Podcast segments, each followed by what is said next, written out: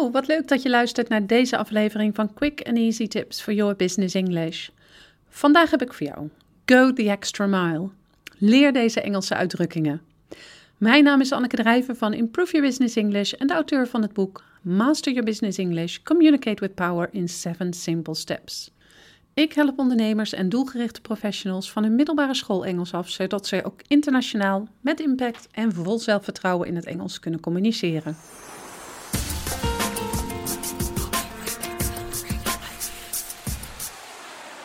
Vandaag ga ik het hebben over Engelse uitdrukkingen en gezegden.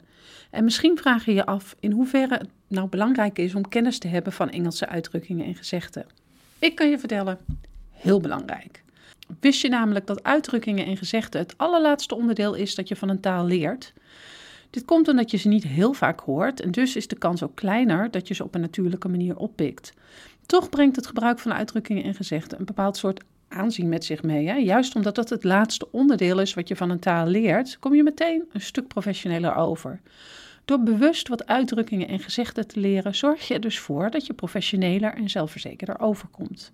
Daarnaast kan het, ook tijdens je zakelijk gebruik van het Engels, soms fijn zijn om een mening, argument of gewoon iets wat je zegt te ondersteunen met een uitdrukking of gezegde.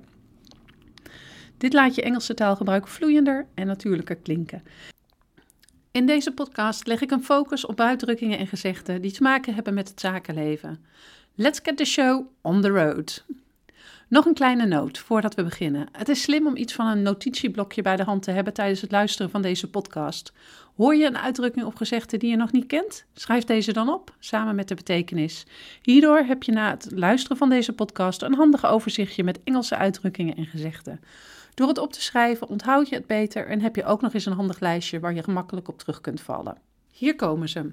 To be ahead of the pack. Deze uitdrukking betekent dat je beter of succesvoller bent dan de concurrentie. Bijvoorbeeld, Jack is ahead of the pack because he was the first to finish the project. To call it a day. Als je deze uitdrukking gebruikt, geef je aan dat je voor vandaag hebt besloten om te stoppen met werken. I've worked for over eight hours today. I'm going to call it a day. ASAP. Dit is een afkorting die staat voor as soon as possible. Vertaald betekent dit zo snel mogelijk. Je kan deze afkorting gewoon gebruiken in een zin, bijvoorbeeld John, I want the new numbers on my desk ASAP. De afkorting is dus zo normaal geworden dat je hem niet meer voluit hoeft te gebruiken. From the ground up. Deze uitdrukking gebruik je als je een bedrijf, project of iets anders begint vanaf nul. Dus wanneer je helemaal zelf iets bent begonnen. To go broke. Deze uitdrukking geeft aan dat je bedrijf failliet gaat of dat al het geld van een bedrijf of persoon verloren is gegaan. Bijvoorbeeld, many companies fear going broke due to the corona crisis. To be back to square one. Hiermee geef je aan dat je iets helemaal overnieuw moet beginnen. Een voorbeeldzin met het gebruik van deze uitdrukking is: I found out I was calculating the numbers all wrong. Now I'm back to square one. An uphill battle. Met deze woorden geef je aan dat een bepaald doel wat je wilt bereiken moeilijk te behalen is door bepaalde obstakels of moeilijkheden. Een voorbeeld van het gebruik van deze uitdrukking is: Making a profit is going to be an uphill battle this year. Up in the air. Wanneer iets nog niet besloten is, gebruik je deze uitdrukking. Een voorbeeld kan zijn dat jouw kantoor een belangrijke beslissing moet maken en dat iemand aan je vraagt of jullie het besluit al hebben genomen. Dan kan je dus antwoorden met I'm afraid not. It's still up in the air. Under the table.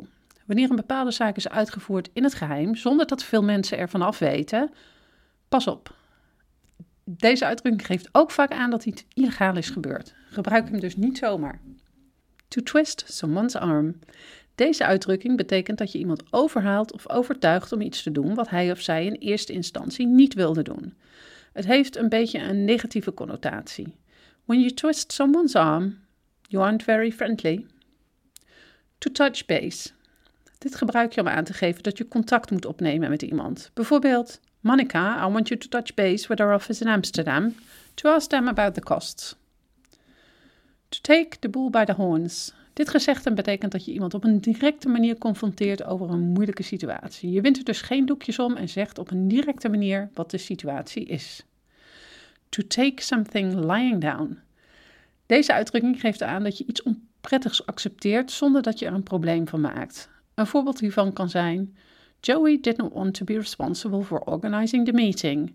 However, when his boss asked him, he took the job lying down. State of the art. Hiermee geef je aan dat iets modern is en meegaat in de tijd. Vaak is hetgeen waarover je het hebt iets technologisch. To start off on the wrong foot. Met deze uitdrukking geef je aan dat iets begonnen is op een negatieve manier. Vaak gebruik je deze uitdrukking om aan te geven dat iets op een later moment wel weer goed gaat. Bijvoorbeeld, We started off on the wrong foot because I thought you were competing me. Turns out you only wanted to work together. Now we make a great team. To start off on the right foot.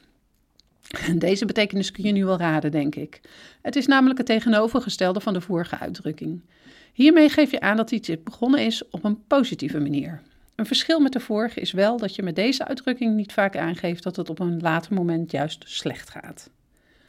A white-collar worker. Dit is iemand die op kantoor werkt en dus niet met zijn handen werkt, zoals wij in het Nederlands zeggen. A blue-collar worker. Dit is iemand die juist wel met zijn handen werkt, zoals een bouwvakker, kok of tandarts. To go the extra mile.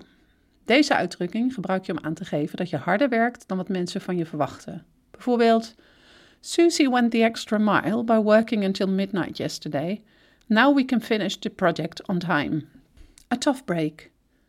Wanneer je een tegenslag te verduren krijgt of er iets anders onprettigs gebeurt, spreek je van het hebben van een tough, a tough break. To cut corners. Met deze uitdrukking geef je aan dat je een shortcut neemt of een simpelere manier vindt om iets te doen. Een voorbeeld hiervan is: Our company cuts corners because we import our products instead of making them ourselves. So, I think I will call it a day for now. Natuurlijk zijn er nog meer Engelse uitdrukkingen en gezegden te bedenken die te maken hebben met het zakenleven of het dagelijks leven. Ben je benieuwd naar meer Engelse uitdrukkingen of gebruik je zelf een uitdrukking die niet in het lijstje staat? Laat het ons weten in de reacties. Ben je op zoek naar meer manieren om je zakelijk Engels te verbeteren? Bezoek dan onze website www.improveyourbusinessenglish.nl. En we zouden het echt zeer op prijs stellen als je een review voor ons achterlaat op SoundCloud of iTunes. See you next time met quick and easy tips for your business English.